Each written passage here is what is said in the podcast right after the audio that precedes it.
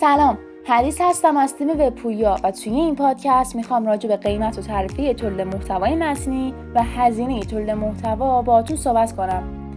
اگر شما هم صاحب کسب و کار آنلاینین و می‌خواین توی اون پیشرفت کنین نیاز دارید که خدمات و محصولاتتون رو به کاربران اینترنتی معرفی کنید تولید محتوا برای سایت می‌تونه توی این زمینه به شما کمک کنه. اما کیفیت محتوا در جذب مخاطب اهمیت فوق‌العاده‌ای داره.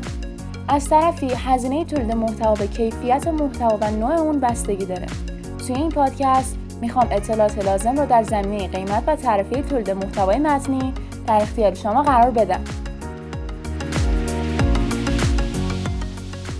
انواع محتوا کدامن؟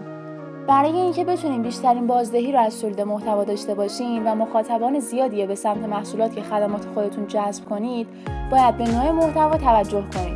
برای مثال در بعضی از پلتفرم ها مانند اینستاگرام محتوای ویدیویی بیشتر از سایر محتواها طرفدار داره. در ادامه انواع تولید محتوا رو با توجه به نوع پلتفرم برای شما بیان می‌کنم. یک تولید محتوا برای سایت. وقتی شما به تولید محتوا برای سایت می‌پردازین در واقع به کاربران کمک می‌کنید که بتونن شما رو توی فضای اینترنت دنبال کنن. محتوای سایت می‌تونه در انواع مختلف متنی ویدیویی یا پادکست باشه. اما تعرفه تولید محتوا برای سایت چقدره؟ هزینه تولید محتوا در زمینه های عمومی طبق قیمت روز و بر اساس حجم محتوا به صورت کلمه محاسبه میشه. اگر محتوا در زمینه های تخصصی و علمی مانند زمینه های پزشکی، مهندسی و غیره باشه قیمتش یکم بالاتر از موضوعات عمومیه. دقت داشته باشین که تعرفه مناسب تولید محتوا به معنی کیفیت بالای محتوا نیست. شما باید تخصص نویسنده و نمونه کارهای قبلی اون و محتواهای شرکت ارائه دهنده خدمات تولید محتوا رو زیر نظر داشته باشید. شرکت وبپویا سعی کرده توی این زمینه به شما کمک کنه تا محتوای مرتبط با موضوع سایتتون رو با قیمت مناسب و کیفیت بالا منتشر کنید. و اما در ادامه شما رو با نوع دوم محتوا آشنا می‌کنم. دو تولید محتوای تصویری و ویدیویی. همیشه تاثیر تصویر و ویدیو توی ذهن افراد بیشتر از متن بوده و هست. به علاوه در مواقعی که کاربر زمان کافی برای مطالعه نداره. تولید محتوای ویدیویی می‌تونه سریعتر اصل مطلب به مخاطب منتقل کنه و از طرفی ماندگاری کاربران توی ذات افزایش پیدا می‌کنه. اما باید این نکته رو بدونی که هزینه تولید محتوای ویدیویی از متنی بالاتره.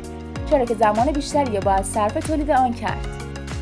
3. تولید محتوا برای اینستاگرام. هنگام سفارش محتوا باید این نکته رو مشخص کنید که این محتوا برای شبکه‌های اجتماعی نوشته میشه یا وبسایت. معمولا در تولید محتوا برای وبسایت از زبان رسمی استفاده میشه و برعکس در شبکه‌های اجتماعی از زبان محاوره. پس این نکته رو حتما برای شخص یا شرکتی که قرار محتوا تولید کنه مشخص کنید تا persona ی مخاطب شما رو بشناسه و بدونه شما برای چه قشری در چه بستری قراره محتوا منتشر کنید. تصاویر و ویدیوهای جذاب می‌تونه تاثیر زیادی در جذب دنبال کننده در page اینستاگرام داشته باشه. هنگام سفارش محتوا چه نکاتی رو باید رعایت کرد؟ اگر قصد دارین تولید محتوای مورد نیاز سایت خودتون رو به متخصص این کار بسپرید به این موارد باید دقت ویژه‌ای داشته باشین مشخص کردن دقیق موضوع و هدف محتوا مشخص کردن تعداد لینک های داخلی و خارجی تعیین کلمات کلیدی اصلی و کلمات کلیدی دراز یا لانگ تیل مشخص کردن پرسونای مخاطب محتوا. سفارش محتوا در وب پویا شما می‌تونید برای ثبت سفارش تولید محتوا از طریق سایت وب پویا اقدام کنید.